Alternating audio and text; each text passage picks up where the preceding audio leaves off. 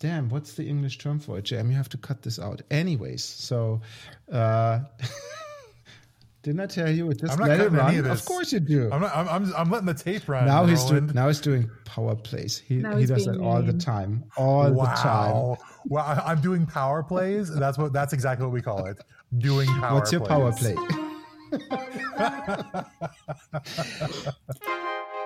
Welcome to the What's Your Baseline podcast. In this show, we talk about our experiences and lessons learned in enterprise architecture and business process management. What's Your Baseline is designed to be for everyone? Newbies who are just getting started with these topics, organizations who want to improve their EA and BPM groups and the value they get from it, as well as practitioners who want to get a different perspective and care about the discipline. Each episode will tackle different key topics, providing context, background, best practices, and stories from the road, inviting you to learn from our challenges and successes, and demonstrating key tools to help you set up your practice and get the most out of it. I'm your host, Roland Woldt, and I'm joined today by my co-host, JM Erlendson. Hey, JM, how are you doing today?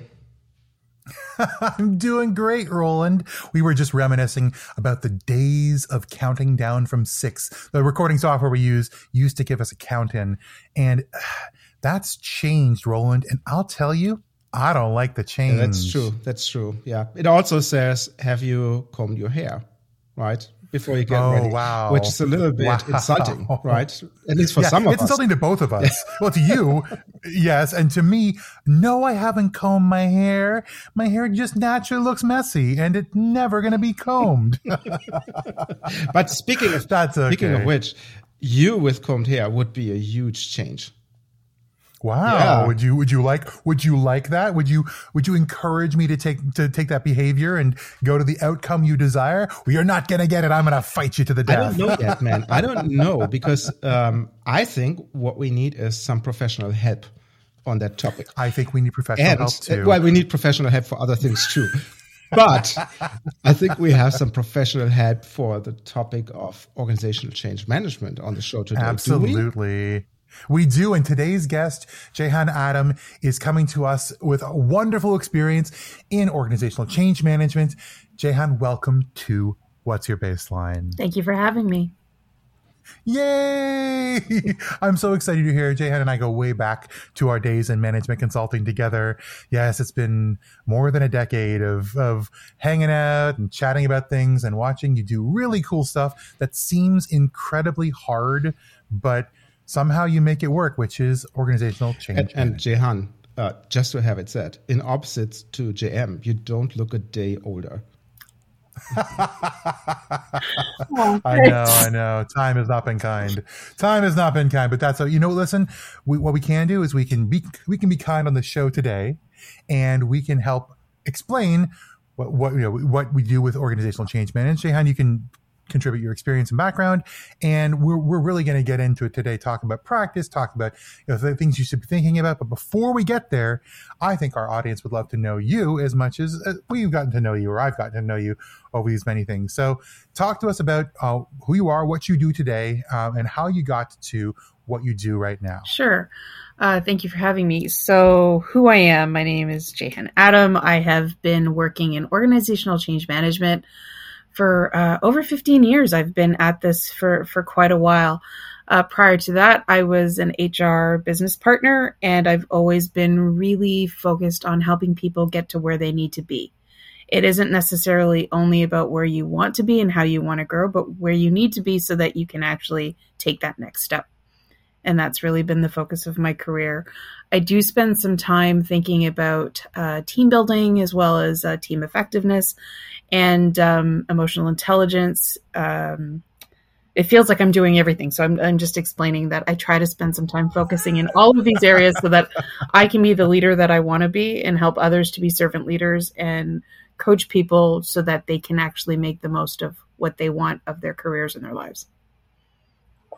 That's wonderful, and I- and I think it's it's fitting that when you're people focused, then you've learned the tools you need to help turn that people focus into the right kind of action. Absolutely. and particularly response to action that itself is is building on what you're trying to do, do with the organization. That's exactly why change is a really good fit for me because it's all about making sure that they get there in the least painful way possible.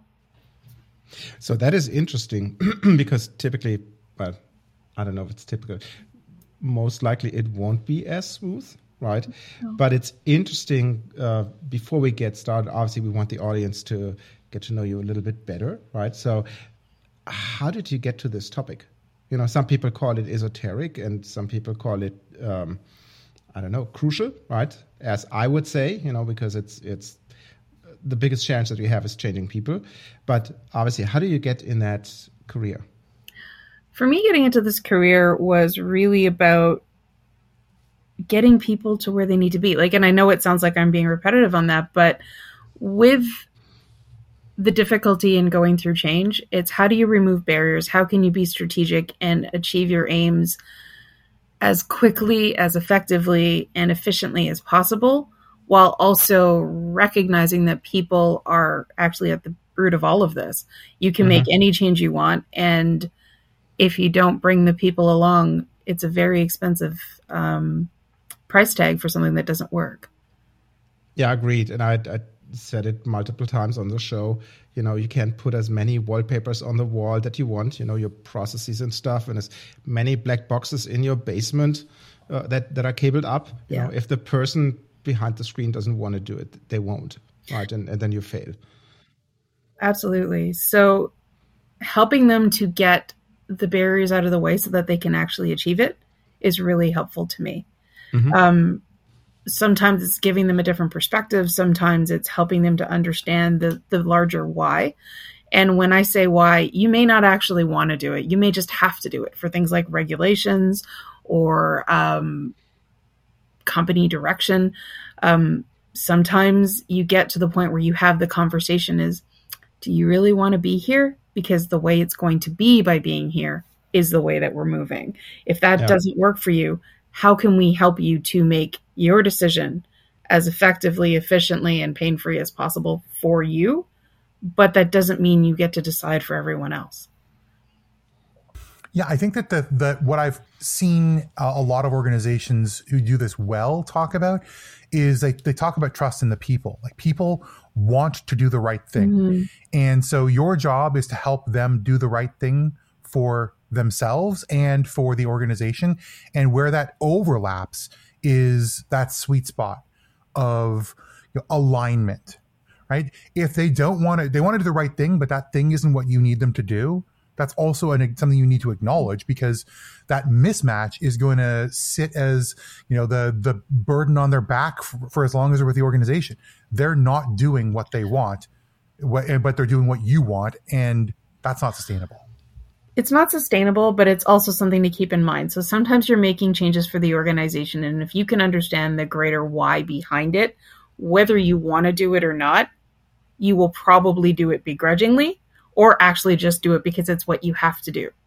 Um, not understanding that or speaking it, to it in a way that doesn't actually reflect what it actually is is also very dangerous. I remember once I did a change where we wanted to tell them that the new system was easier, faster, simpler, but we had actually put a great deal of uh, regula- regulations in there to make it harder, slower, and far more tedious.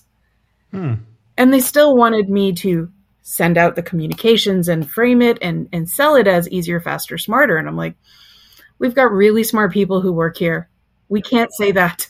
Yeah. And part of change management, I really think, is about being able to stand behind what you believe and share your information and speak truth to power so that you can help them to make the right decisions for what they're putting out there it seems to me like there's such a risk of credibility loss. Like change management, you're standing on your good word mm-hmm. and you're standing on your relationships. And not that there are other parts of the organization, other jobs that don't require those things, but it feels like that's the first part through the door. And I, know in acting, they talk about what part of the body do you lead when you walk with. It feels like change management, you lead with credibility. Yes, your your credibility, your reputation is everything.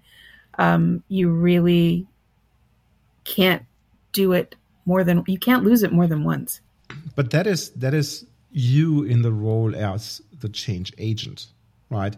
I think org change management starts way earlier, and you alluded a little bit into that direction because I think it starts with a why, right? To me, yes. if I refer to the to the last episode where we spoke with Dan about strategy and how do you implement strategy and and how quickly you can lose momentum, right? Yes. Because somebody doesn't want to do what they're supposed to do or should do or want to do. Well, guess what, right? So how do you or, or can you talk about what the, the different points are that you look when you have a greenfield situation? What would be your your whatever four, five, six, ten, whatever the number is of things that somebody who gets challenged with that exercise should have a look at? Sure. Um, the way that I think about it is, let's think about what you're actually trying to change. Also, what you're not trying to change. What's staying the same? What will be consistent? Why are you making this change? So that why piece is incredibly important, and we've mentioned that before. But mm-hmm. also, who is actually impacted by what you're doing or affected by it? And when will that happen for them? What does it mean for them? Right. And then how are we actually making this change come about? Those are the the first few questions that I like to keep in mind when I'm bringing about a change. So when I'm speaking with leadership or I'm speaking with the people who are sponsoring the change, that's what I really want to know from them. Have you thought all of this through? And if you have, help me so that we can plan for all the people that will be impacted by it. So I'm hearing that this sort of the who, what, when, where, why kind of like combination of questions, and, and we've talked about these these sort of five whys questions on in other contexts as well. My, one of the things that I hear a lot with who, and, I, and obviously this is going to be a, a big topic where that's going to that's this this episode is focused around, mm-hmm. is um, representing for or being outraged on behalf of changed peoples. And the white knight syndrome is real. I mean, I think we can all agree on that. What what is your approach, uh, and how do you think about the spheres of influence of change? So people being directly affected, people knowing people who are affected, people knowing of change that is happening to people they do not know. The more you figure out in advance, the more you ask questions, the more you ask strategic questions, the more you know. The more you know, the more mm. either comfortable or um, you are, or you get to decide what you want to do about it. So changes can affect people in tons of ways. Like, are we affecting somebody's job? Are we affecting the tools that they use? Are we asking them to do or act in a different way?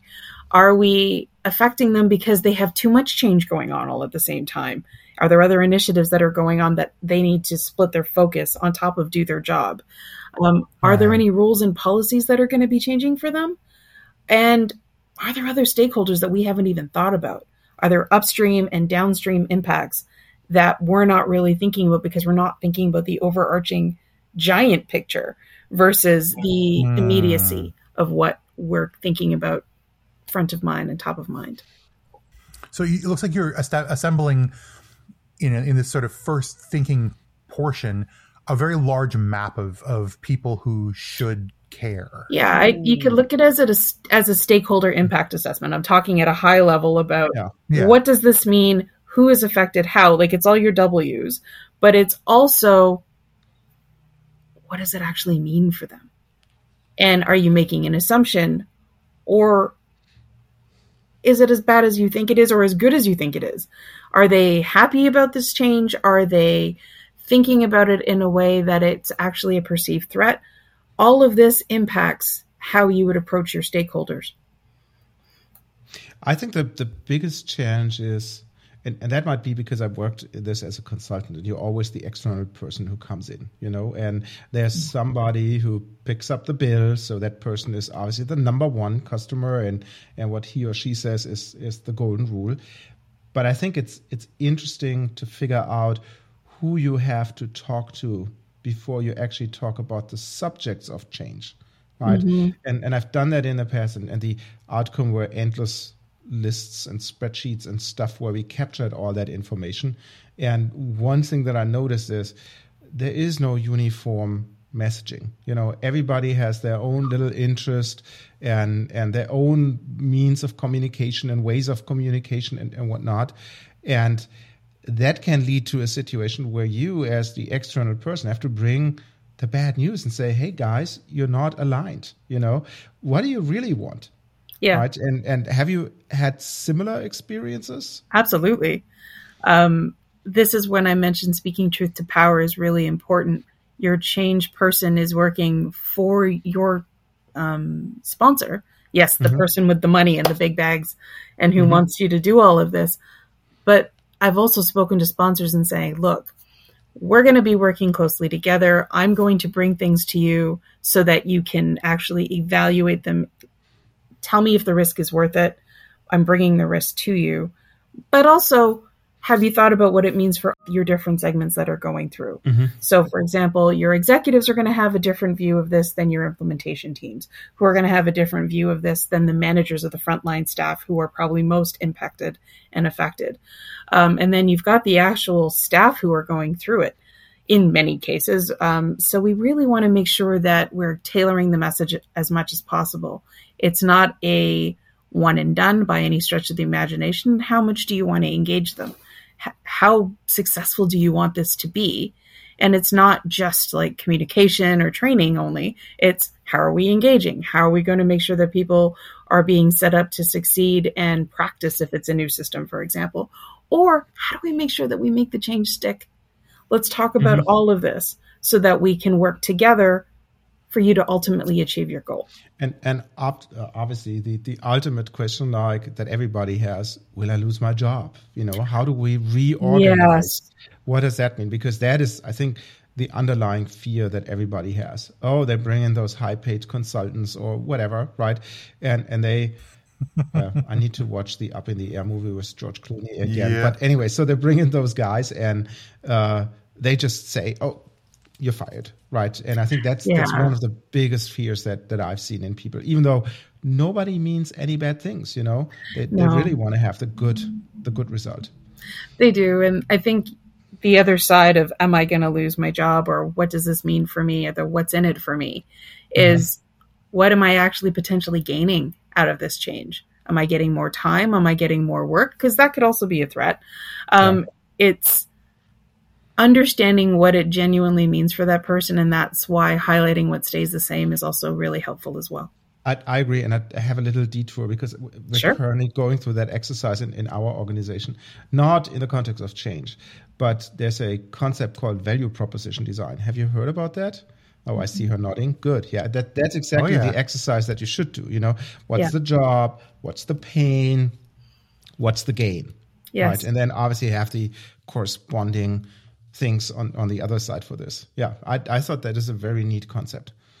The question I, I have for you about this, and I think we're we're still sort of in this in this why framework here, is as a professional uh, in change management, you obviously come with your experiences, um, what you've seen before, what motivations you've discovered in previous research, your biases. Mm-hmm. Um, how do you approach correcting that versus how do you hold those previous experiences as a reference template for this company. So, for instance, you work with company X, and a big fear there was in losing their job. That was like the number one fear, like you know, Roland said. And you go to company Y. How much do you say, okay, I think this the same fear exists here? And or how much do you say I can't make that assumption? I must interview people. And if so, what is that fact finding process look like? Mm-hmm. What, uh, what, what, where do you go, and how do you synthesize that information into something that's useful to update your paradigm? Sure. Um, I really try to meet people where they are. I consciously make an effort to meet people where they are all the time. Uh, I can't always do it every minute of every day. Obviously, there's the ladder of inference. I will jump right up that ladder with anybody else if I don't watch myself. But what I'd say is, when I go into a new project, a new um, company, a new anything, I like to listen. So I have two very large ears, and um, I try to think that I should be listening at least twice as much as I speak. So the first couple of weeks, months, depending on how much time my engagement is, it's really about listening in and trying to get some clarity, asking questions of the people who are experts in what they're doing, and also asking questions that might seem dumb.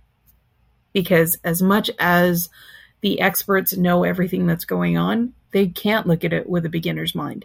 So I'm one of the only people who can. and how much do you get away with or are given the, i suppose the rope with from senior executives to do this kind of time consuming exercise. I mean i feel like there's a lot of people who really want to see change. Let's go. Let's make it happen. You have to slow them down yes. i would assume to be to be able to do this research. What what do you say to them? So i take what they've already done. So i'll look at their processes i'll look at the documentation and i'll talk to them and say, look, there's some things that I can glean from what you've shared.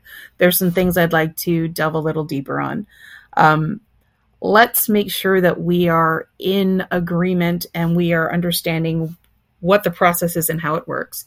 We'll still need to do something like a an in-depth stakeholder impact assessment, but I'll do a cursory look. I'll take that first glance and say, we're going to update this as we go. So I look at a stakeholder impact assessment or change impact assessment, depending on how you want to look at it, um, and say, like, this is a living, breathing document. It's going to change. What it says today isn't necessarily what it's going to say as we go through the program or the project and as we uncover more. It isn't finished, it isn't closed until end of job, which means it can change up until the day before we can add new stakeholders that we didn't think about. But thank goodness right. we catch them before we go live or after we go live in some cases.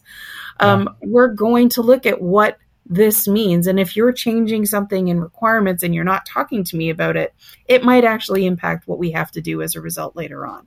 So let's keep each other in the loop.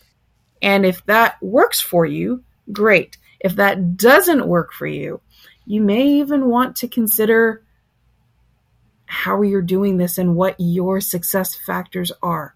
Because if you're measuring my success on my ability to tailor what I need to do for your teams, then great. But if you just need me to get it out the door, let me know that too. Because then we can yeah. have that conversation.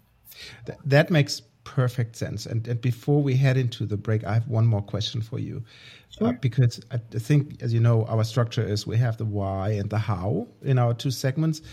Um, I think we haven't spoken about why change management at all, and and I don't want to have this at two hour uh, answer on this because I, I, know you and I could talk about this forever. But I think that's that's a big question that we would need to answer before JM brings us into the mini break and we talk about the how in more detail. But why should people actually do this? Why don't they just go and say, "Hey, we implement this new system, or we cut so and so many positions, or we we, we just do the change"? right? What is your experience on, on that? And how does that go in reality? Why change management at all is one of those questions that in some uh, places and programs, you're like, you didn't want this, you just did it because you had to. Mm-hmm. Uh, but why change management at all? Do you want it to be successful or do you want to say that success is launching? Is it launching or using the new system? Is it. Mm operating in a new way with a new set of behaviors and beliefs? Or is it just saying that you have implemented something? And that's okay, but let's understand what success really means. Well, you could you could have one of those Roman slave ships and somebody with a whip, you know, uh, beating the crap out of out of people, and they row until they fall from their bench. You know, you could do that too. Yeah, you could, but you shouldn't engage me because I'm not going to help you with that. And I think there are lots of examples of those things happening in perhaps today's tech market, and perhaps those things are not working. Mm. And I'm glad that uh, we've got you on the show to talk a little bit more in the next section on how we might actually start engaging with with change management first principles of, of organizational transformation. Um, so before we go to there and we get to the how, we've got a couple questions for our audience to think about as we take a brief musical break. Uh, first is t- talk, talk about your experiences. What, what are your experiences with change in your organization? Um, where have you seen change work really well?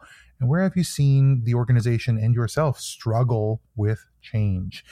And given those struggles and successes, what do you think you might do differently or think about differently the next time that you have a larger change and a larger change to plan? We'll leave you for a moment and come back with our second section, the how.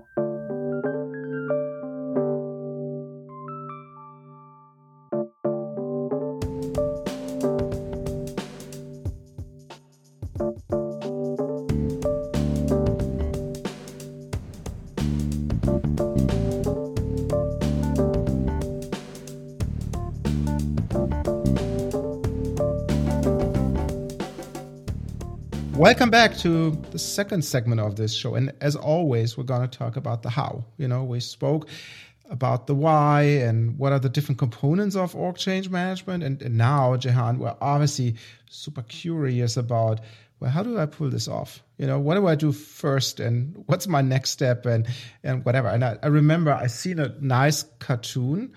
I need to see if I can find it. It was like how to jujitsu a bear right? And you saw a couple of frames, and it's like you jump on the back, and then you you cut uh, you you uh, go to the throat and whatnot. You know, it was like seven steps, and the last was like, oh no, just kidding. You know, you died somewhere around step two. yeah, definitely. That makes perfect oh. sense. Uh, little German, German humor there for you. No, but in all seriousness, so so uh, yeah. how do how do you approach this? You know, for somebody in our listenership who hasn't done a change management project, you know, and and whatever might be fresh from university and is a freshly graduated engineer and thinks technology saves the world, you know, and then steps into that into that not so black and white world of corporate um, citizenship and yeah. and all the stuff. So so where do you start? I'm going to start with the scary thing, talking to people. Ugh. So, um, you want to make dare sure, you? I know, but that's actually what you need to do. It's mm-hmm. engaging your stakeholders and assess what it actually means for them. So it's that who, what, when, where, why, but also all those things I talked about before, like the roles. Are you affecting their role? Are you affecting their tools? All of that. You have to find out what it means for them. How do you figure that out? How do you figure out who to talk to? Well, you start with your sponsor. You find mm-hmm. out who they're doing this change mm. for. And then you start talking to that person, and then they tell you who else is impacted by the change. And mm-hmm. then you go speak to them, and they tell you, hey, but you know, we use this system. So then you go and talk to the owners of that system and everybody that uses that system. And you find that you'll speak to a lot more people than are directly impacted but mm-hmm. then you can create yourself all sorts of things like stakeholder maps where you've got your directly impacted your indirectly impact. What are the suppliers of what you're doing? Who are the mm-hmm. customers of what you're doing? Who are the approvers of what you're doing? Like all of those things have to be taken into account and then you have to talk to a lot of people. Yeah and i, I I think I mentioned it on a previous episode, but I'm happy to put it in the show notes again. There's a concept called NetMap. I don't know if you've heard about this, which is the stakeholder mapping, something that you should never show your client, no. um, and say, okay, how is it? How are they really wired up? You know, and I think that's that's a very interesting exercise. Again, don't do it on a whiteboard, right? Because sometimes people stumble into the room uh, on this, but I think it's very helpful to get an understanding about this. I'd also make it a locked document. depending on how many opinions you put in there. well, it sounds like you're, you're, you're taking first and foremost your sponsor's word mm-hmm. that they have done some of this work up front to try and understand the scope of the project. But then it's trust but verify, right? You're yeah. going and saying, well, is it is is there more that you're not considering? Can I use my previous experience to see how this might fit? Well, you also want to look at it from the executive's point of view. They're going to see it for what it means right. for them and they're looking at it quite often from the 50,000 foot view. And what it means for them is usually much more about the benefits than the costs immediately to all the levels of people that work on their team. It doesn't mean that they don't think about it. It just means that it's probably not top of mind for them. And what's been sold to them is being sold primarily by benefits. Um, then you find out, well, what does this actually mean overarchingly? The good, the bad, and the in between to find out what it means for all of the other stakeholders, including, but we can't forget them, the people who lead the people who are going to be using said new tool system, right, demonstrating behaviors, right? Yeah. Um, you also want to be talking to if it's in organizational change where you're actually changing um, a group's organization and how they report and who they report to, you want to be making sure that their HR support is also available and informed and brought into the loop. Like there's a lot to think about beyond um, just what we're trying to achieve. The how and the when and all of that comes into play. So you really have to think about all of it and then get beyond that 50,000 foot view.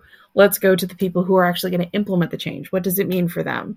How are they going to do it and what are they going to do versus what aren't they going to do because they either have time, budget, other constraints that might be coming into it. So you can think about all the other potential um, unexpected impacts. Yeah, I, I wanted to to bring this up because you said the word, and I know you have experience as an HR business partner, but there is sometimes a tumultuous relationship between rank and file yes. and HR. Yes. And I think it's an a, an oft misunderstood relationship. When you're talking about bringing HR into the conversation around change, how do you frame it and I know this is a very a really technical how question on change management. How do you frame it for your end users that HR is in some capacity an advocate for them rather than what it's often seen at which which is an advocate for the company first. So HR doesn't have to be human remains first and foremost. um, wow. As a former HR person, I can say that. Um, oh yeah. I understand that HR are people who are there to support the company, but they're also there to support the company being successful. So they want to make sure that their people are happy, healthy, not complaining, not upset. So if they are mm-hmm. asked questions, they need to be able to support it. It's not about pulling the wool over your eyes. It's about making sure that we've thought about and addressed what might be areas that are more controversial, right? And it may be HR, it may be something else. It's really just making sure that we've thought through what the questions and answers might be so that they can support the program, they can support the change, um, and also mm-hmm. support the employees and the managers who have to lead those employers, employees. Sorry. Right. What, what kind of um, perspectives, skills, and information would HR have that would be different from a normal part of the change management team that they that. would be specifically useful? So, HR and change management are not the same. There are some, quite often, we have change managers who are in HR, we have change managers who function um, and who are reporting in through HR as well, depending on the organization. Right. But your human resources business partner is there to help you with what's going on with you in your career and in your work change management is there to help you with what's going on in a particular project, in a particular change, in a very specific, ideally finite piece of time, finite piece of influence. They're not trying to be there for all things. If you go to your HR business partner and ask right. them a question about a change that affects you in your job, they should be equipped to answer it. They will oh, not oh, right. necessarily be the person who's driving that change. Ideally, they won't be, but they could be supporting it. Yeah, I haven't seen that to be quite honest. So I'm I'm a little bit less idealistic there.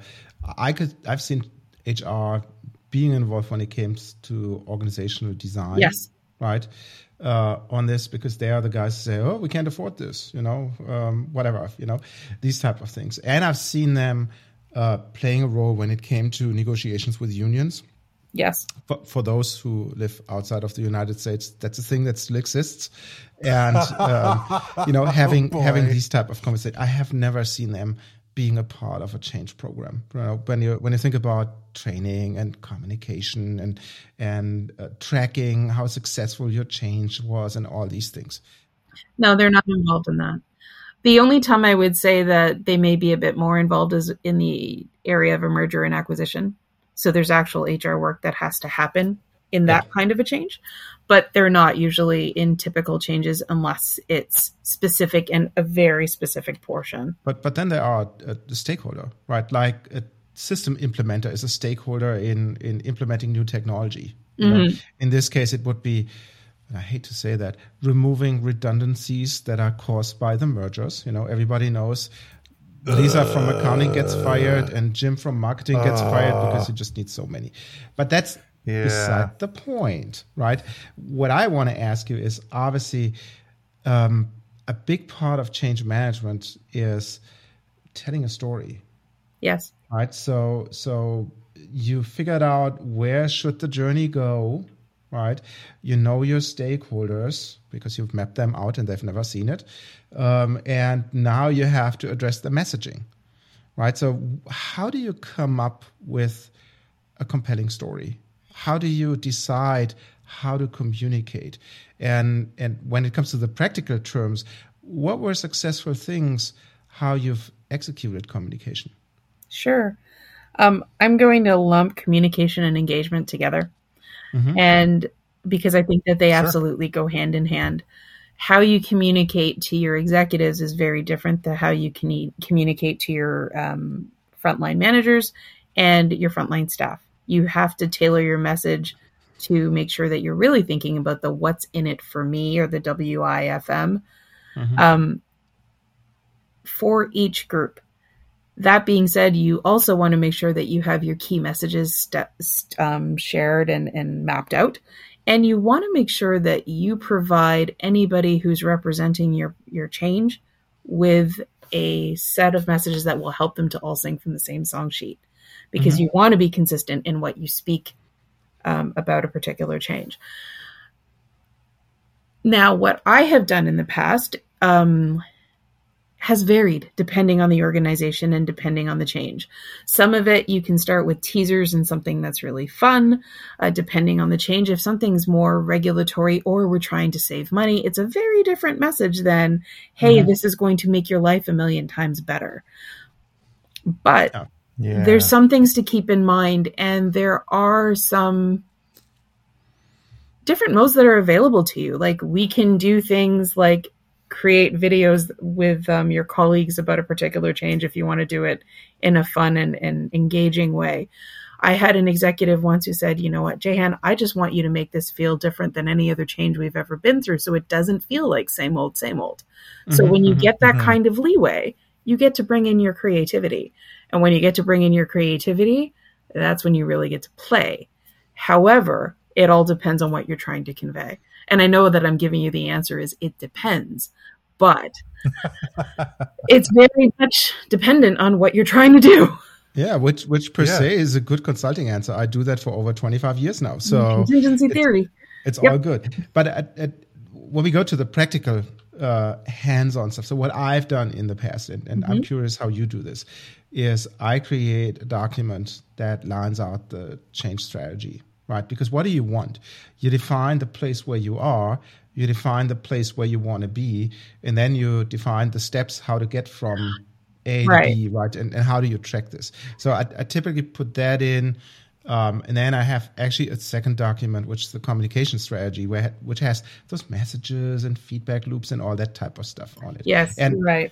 And, and before you answer to that, I like to pick on the, the little video thing that you just said. So I worked for for that little small big four auditing firm, yeah, for a couple of years, and they showed when in in the new employee orientation session they, they showed a video of people running around. And i spent seven years there and i never figured out do they run towards something or do they run away from something? So that was one of the videos and we always made fun. There was one of the videos where i thought oh man they spent money for nothing I think at the start of your tenure of the company, you're running towards it, and by the end, you're running away. It's like one of those spinning things you can't tell what direction it's going. Seven years, I couldn't figure it out, you know, and nobody explained it to me. All right. Well, so so the, this is this is another question about uh, for for this you know in very practical terms. How do you set up um, what you need for a successful adoption. And I, I know that this is going to be both org change, but I mean also big technology change, yes. practice changes. How, how do you set yourself up for success for that successful ad- adoption as you're going through the change process? Right. Um, so when I spoke to you before about engaging impacted stakeholders, you use that to build a change strategy as well as a communication strategy, a training set strategy, as well as a readiness plan and a sustainment plan or after you go live you want to make sure that you actually make it real. By going through right. all of those steps you prepare all of the work to get you ready for adoption. You continually speak to your stakeholders. It is never a one and done. When i say that your impact assessment is a living breathing document you go back to it and you keep updating it with those stakeholders. By engaging with them regularly you build the trust and the credibility to make sure that they will tell you when something is actually affecting them or impacting them. And you can adjust your plans accordingly. So, with that, You then start getting ready for adoption. What do you need to do to help all of your different uh, audiences be ready prior to launching your change? You need to make sure that they have all the communications that they need, that they've been engaged in every way that they need to be, that they've been trained. And not only just sat through training once, but they've been trained in if they need to use a new system, that they're ready to be competent and confident in that new system. And mm-hmm. if we don't have those things, what are we going to do to sustain it beyond that so that you can actually be ultimately successful? Will you have ongoing training touchbacks? Will you talk about your success stories? How are we going to manage adoption? How are we going to know that we have adoption? So it's really taking a look at the measurements that you want to be following as well and ensuring that you've thought through all the things that could possibly also go wrong. Not not saying that you want to be like that little um, dark rain cloud running around all the time saying, "Oh my God, the sky is falling" or anything like that. but you want to be ready for something going slightly askew so that you can adjust accordingly. But Jehane, this costs. How many people do you want to employ here? This costs so much. My little project wow. for that money, I could develop seven more features.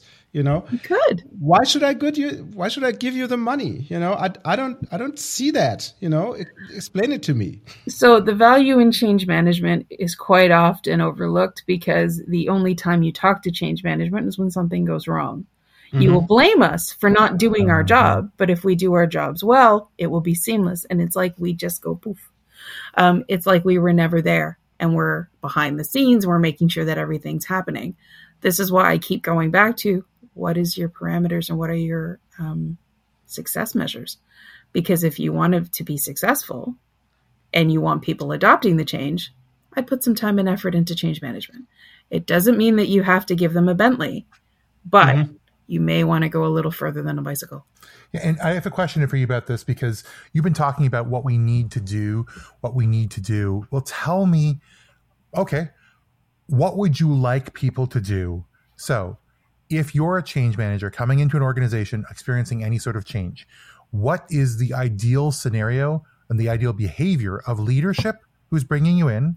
And what is the ideal behavior of the rank and file and defected people and their managers as you go through the process. Tell me about like if you could ask people to do you a favor in the future, what's that behavior look Show like? Show up like a leader of change. So as a change manager, Ooh. I am there to help you plan, execute, and ultimately reach your goal. However, I am not the leader of the change.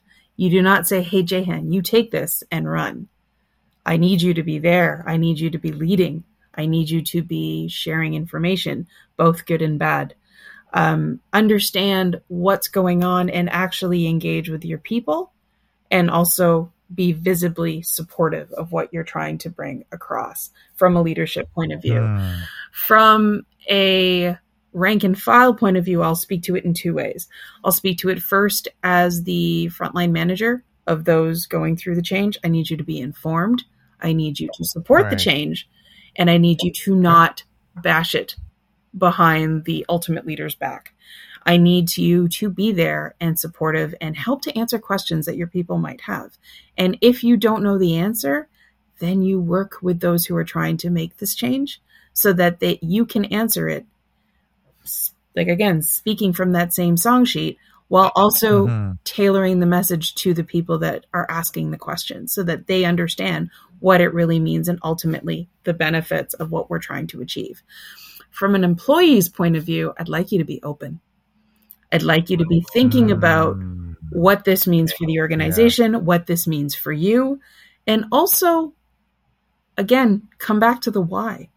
Why are we doing this? Yes, it's a little bit painful sometimes to do your expense reports in a different way, as an example, but if it's going to help us to pay out our everybody's expenses faster, more efficiently, more effectively, and also reduce theft from the organization, yeah, it's worthwhile to do. I mean, I guess there's a little bit of element there of trust that that this wouldn't be yes. happening if somebody didn't think this was important and that somebody had a lot of other people also say yes. None of these changes that are coming through are ever really single threaded. Mm-hmm. There is a strategic context behind the change.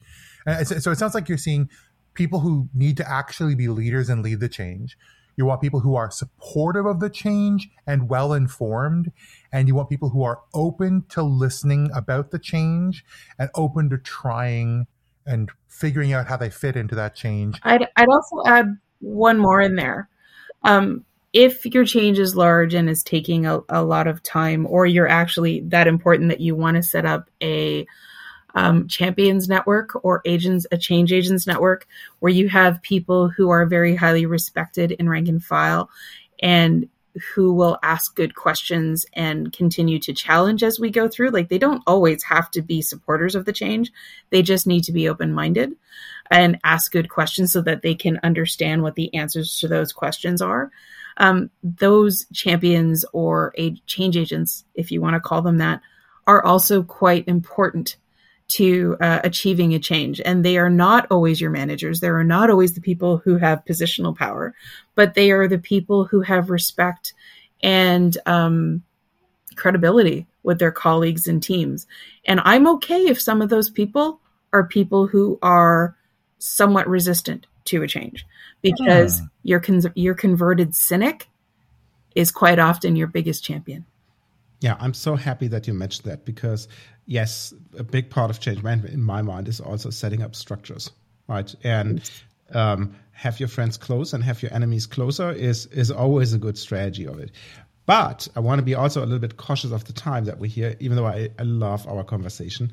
Uh, maybe we we not that I want to shortcut it, but maybe we can go through uh, the other side in very quickly. You know, like a like a shoot and fire thing.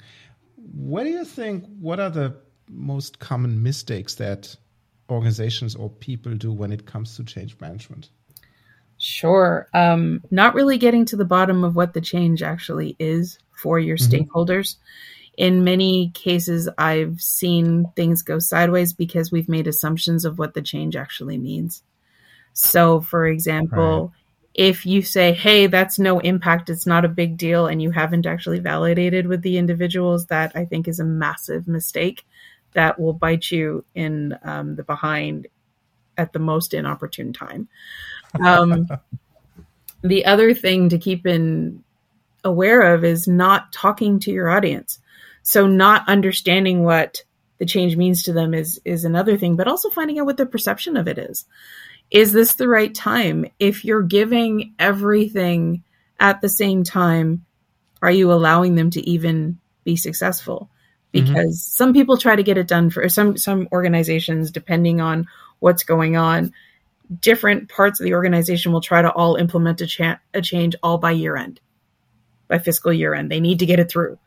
The problem is if they're all implementing at the same time, what does that actually mean? Have they thought about the change in terms of like the saturation for yeah. the end users and what does that mean and also not following up and sustaining the change so putting something in and then mm. saying okay we're done Yep. um, that's problematic. Yeah, I also have worked in an organization and, and I felt a little bit sorry for them. Uh, they had good intentions. Uh, they Absolutely. hired a firm before us and went through a year of change, and then they hired us, and we said, "No, you know what you what you intend to do is the wrong path. You know, you need to switch horses." And then we spent there about two years, and and in year three, they just had transformation fatigue. You know, you really could tell that when you went into uh, workshops with them, you know, they were all business, and then when the workshop was over, it was like really they exhaled and then they started to chat about other stuff and and whatnot, you know, and you really could tell, yeah, they, they just held it together for that one hour that we were meeting, but actually that they were not really interested in. It was like, I'm done. They told you how they really felt, or they told each other how they really fe- felt in the meeting after the meeting. Mm-hmm. Mm-hmm. The that is one of those things that you definitely have to keep an eye out for, and I, I appreciate you mentioning that. The other thing that is always very, very painful. Um, it's well intentioned, but it's a mistake, is to ask people for their opinion and then not acknowledge it or not mm-hmm. take it into account. Mm, that is bad. yeah. Oof. Because you've asked them to put trust in you that, that their word will matter. Yes. And if you don't, yeah, if you don't do anything about it, you let them down because that, that was that was the problem. You're better off not even asking if you're going to do that. So, so then I want to bridge this into the next question because you mentioned that you've got big ears. Yes. But tell me a little bit more about if what does a good change management professional look like? What are their skills and background? What are their aptitudes? Um, what, what, what are they, their the worldviews and perspectives? What makes for a good change management professional? Because I'm, I'm sure our audience on the line are thinking, hmm, this sounds interesting to me. How, how will they know that this is a good, a really good fit for who they are? Sure. Uh, change management is not for people who want to be liked all the time if you want everybody to love you, I don't think change management is for you.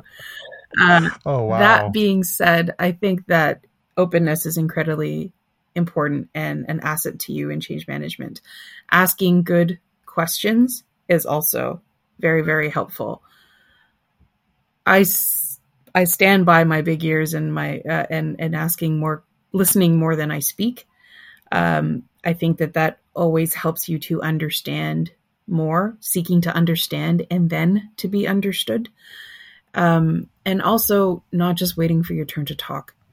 Because when you're doing that, you are not necessarily listening to what's not being said. Mm-hmm. Ask the obvious questions too. So if you think that you're hearing something and that other people have the same question that you might have, speak up so that those people's questions are heard because you can get a clarification that you wouldn't otherwise get. Most people speak from their perspective and they're not necessarily thinking of this perspective of their audience.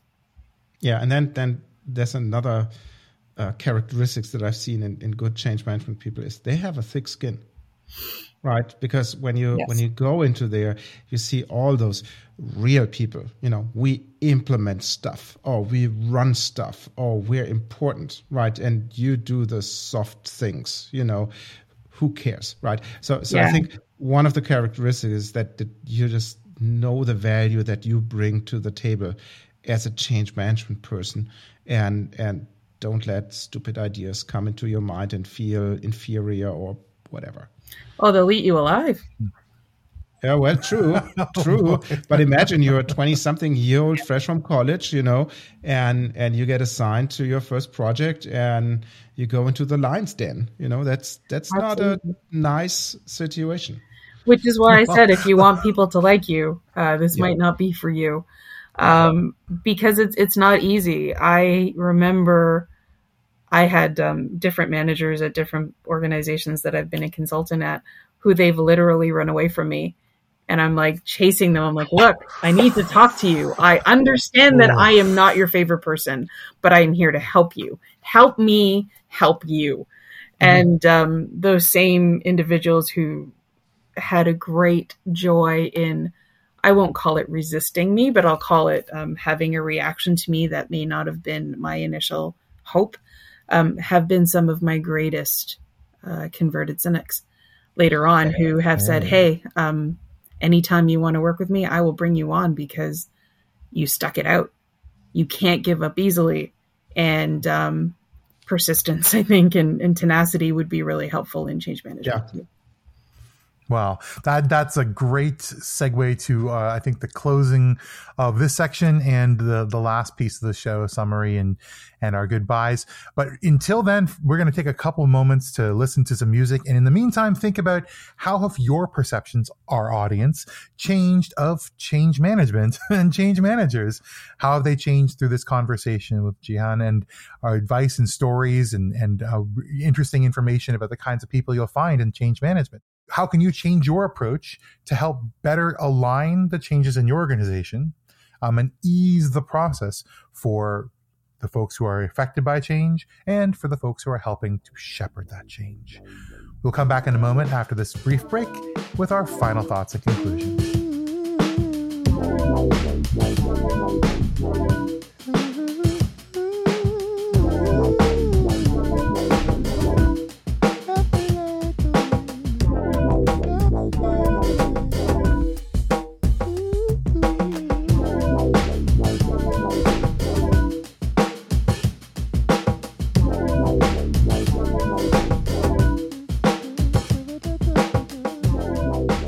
Welcome back. And um, in this section, oops, surprise, we have a third section. Uh, Jehane, we had that one question in the beginning of section two, right? Where we're saying, okay, what is the, the process that you go through? What are the steps that you do? And I think we didn't answer all of those Not steps, completely. right? Yeah. So if you could enlighten us, that would be lovely. Sure. So whether you're doing this in a project that would be, say, waterfall or a project that's agile, there's still some steps you need to follow when it comes to doing change management well, thoroughly, or um, as easily as possible. You really do want to start by engaging your impacted stakeholders and, and assess the impacts of what it is that you're trying to bring about. You would go ahead once you have more information and you've assessed it and thought it through, you'd want to be developing a change strategy or approach mm-hmm. so that you can think about what you need to do when to set this up to be successful. Um, what that will end up looking like um, includes how you want to engage with different people, what you need to share with them, when, as well as um, how do you want to set up launching what you want to do.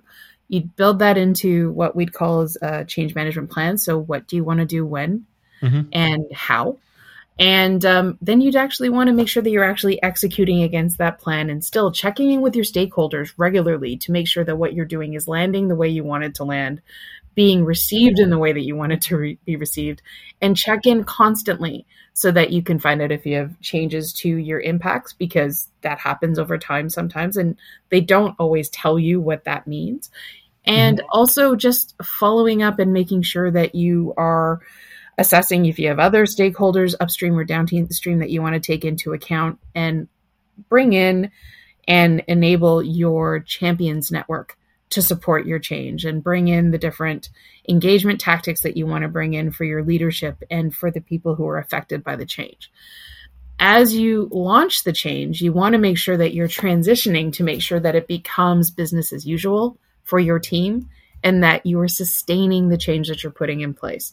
You have mm-hmm. to make sure that you're training people for what they need to do differently if it's an actual different behavior that they or a different tool that you want them to use, but you also want to make sure that if someone was away or didn't fully understand or if they're doing things in a way that isn't quite as you expected it to be, that you're providing them with the knowledge and the ability to build the skills to do it in the way that you want. So you want to set them up to have it sustainable and make sure it's part of the new business. So are you put it have you put it into the new business processes that you're actually now starting to follow or your standards op, your standard operating procedures. You want to make sure that you're setting it up so that it can last. And you just don't want to make it real, you want to make sure that it sticks. Mm-hmm. That absolutely mm. makes sense. Yes, yes, I fully agree. So thanks for clarifying this. Um, and, and I hope that our listeners are still on the show at this point of the game. Um, because I think the most important question is now that we listen to you and, and your, your thoughtful ideas is how that's the only question that I have. How can I get into contact with Jehane to ask more questions about change management and, and the wisdom that she shares freely with, with every one of us? You can reach me on LinkedIn. Oh, well, that's easy. Yeah, I'm gonna put I'm gonna put a link in the show notes. So all good. Sounds great. Thank you. Well, wonderful. And and a huge thank you for coming on today. This was really exciting, invigorating. I mean, that's I'll I'll give a little bit of behind the scenes, folks. There's a lot more that we that's going to be on the cutting room floor of really cool, engaging discussion that we had mostly during the breaks. So maybe we can have a live panel someday. and We can do something really cool and have a, a longer conversation. But from what you have today, folks, hopefully you've really enjoyed it. I've really enjoyed it. So thank you so much for being on the show, Johanna. Really, I'm really really excited to have you here and really excited to put the episode out but also a huge thank you to our audience. Thank you for being here. Thank you for listening. Please make sure to like, subscribe, share all the things you know. You know what to do. Um, we we are we've surpassed a thousand uh, followers and we're really excited to keep growing keep growing with more of the amazing things what's your baseline and if you want to find out more about this specific episode and see all the show notes you can go to what's your baseline.com slash episode 41 but until the next one friends I've been J.M. Erlendson. I'm Jehane Adam. And my name is Roland Woldt. And we will see you in the next one.